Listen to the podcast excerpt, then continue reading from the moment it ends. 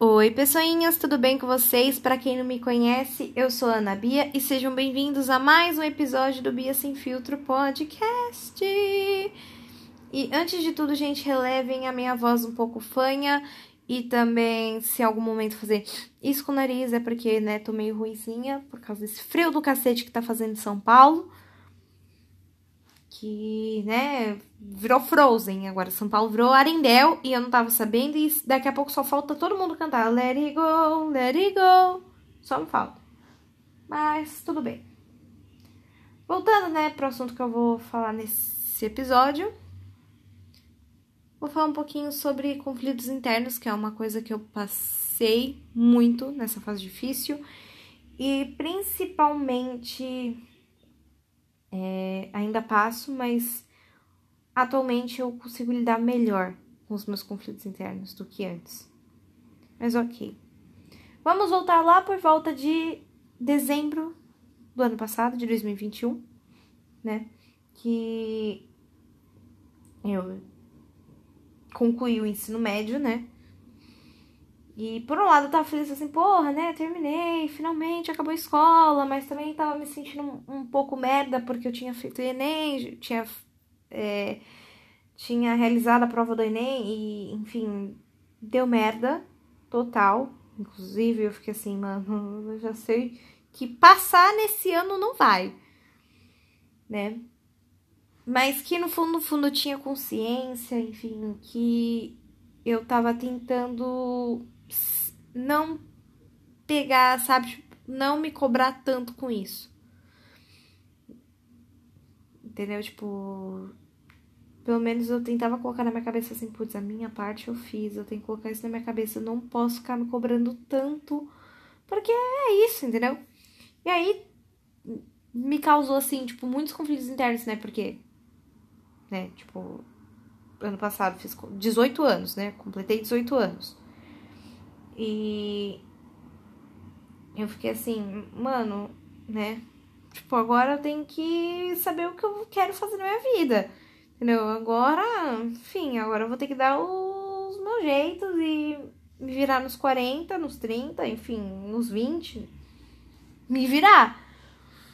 Dar um jeito de alguma forma de fazer essas coisas acontecerem, né?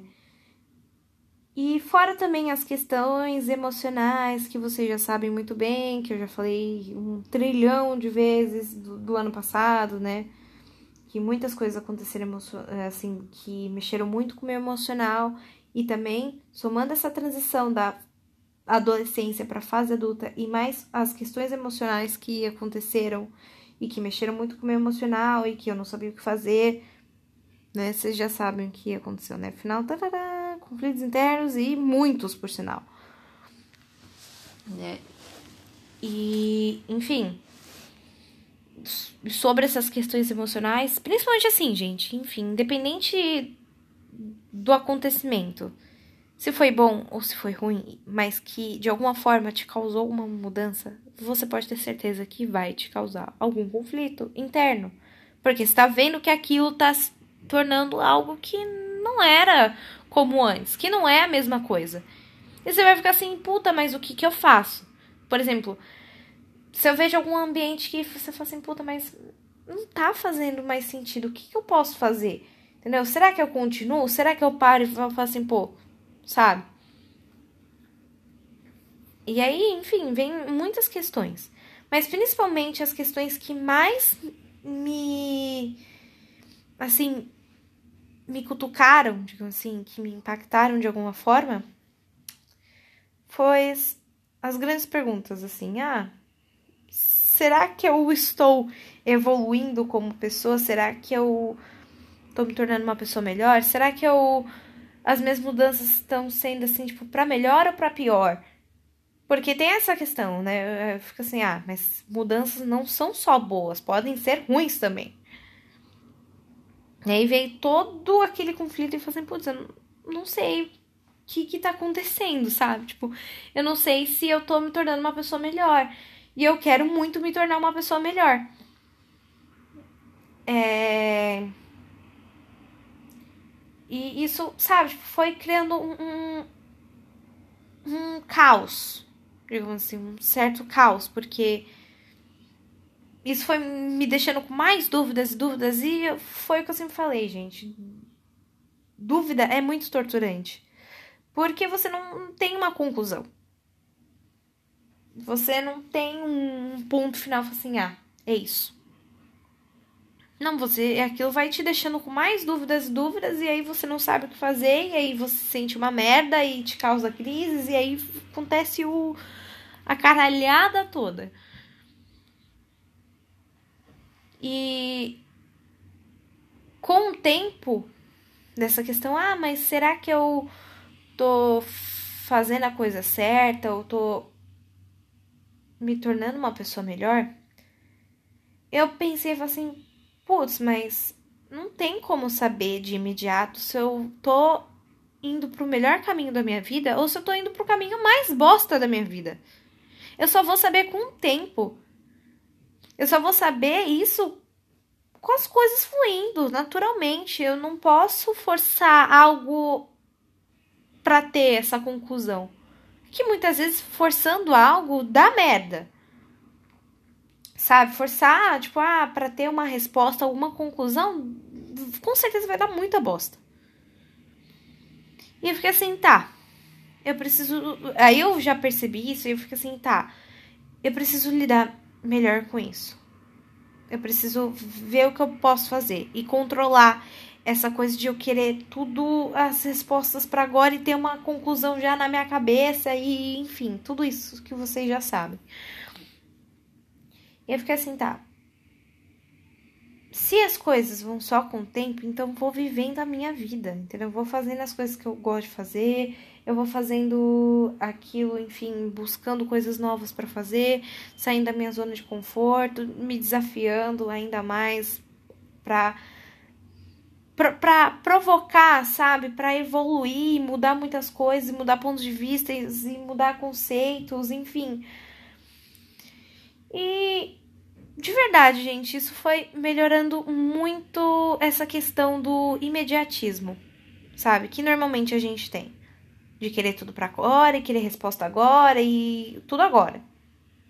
E não é assim que as coisas funcionam, sabe? Você só vai saber se você tá fazendo a coisa certa ou se, enfim, se é o caminho certo, se você tá evoluindo com o tempo. E você, assim, tipo, não fica se cobrando por isso, para ter uma resposta imediata.